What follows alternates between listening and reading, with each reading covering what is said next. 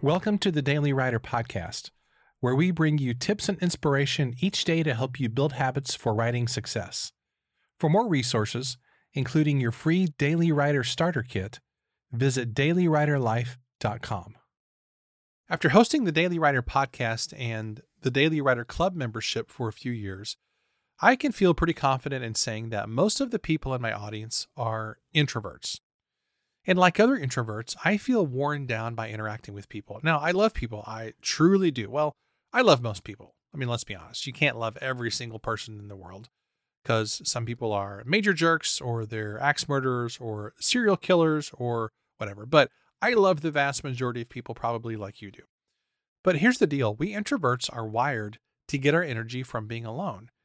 And as a result, all the conversations that happen during the week leave me pretty mentally depleted by the time that Friday rolls around. Maybe it's not cool to admit that in public, but it's just the truth. And my guess is you probably relate to that on some level. So here's what I've done for the last year and a half or so I have kept a pretty strict rule that I try not to do any calls or meetings on Fridays. And honestly, it's been a massive help knowing that I can do work on Fridays and I don't need to spend extra emotional energy on conversations or calls. This is what I call my mental safe zone.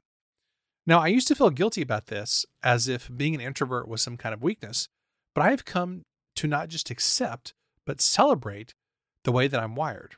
And I think it's important for you to put guardrails up around your emotional wiring. If you don't protect your gift, you'll burn out and you'll kill the very thing that makes you so valuable. Now, I'll admit that once in a great while, I will do a call on a Friday if it's absolutely necessary, but I make sure that Friday is generally blocked off on my Calendly calendar. In addition, I steer people toward meetings on Mondays, Tuesdays, or Thursdays if possible, because Wednesday typically is a, a, very busy meetings day for me.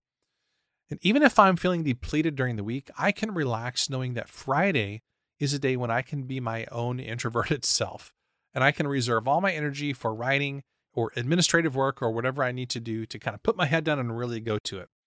So here's my challenge for you today. If you're feeling burned out or mentally depleted, take a look at your schedule you might need to build a mental safe zone into your week.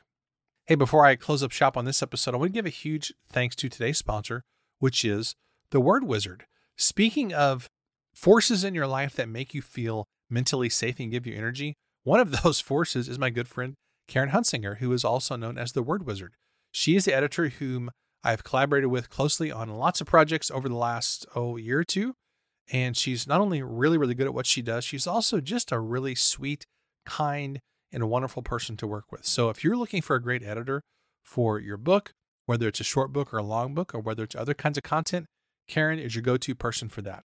There's a reason that she's called the word wizard. It's because what she does is kind of like magic.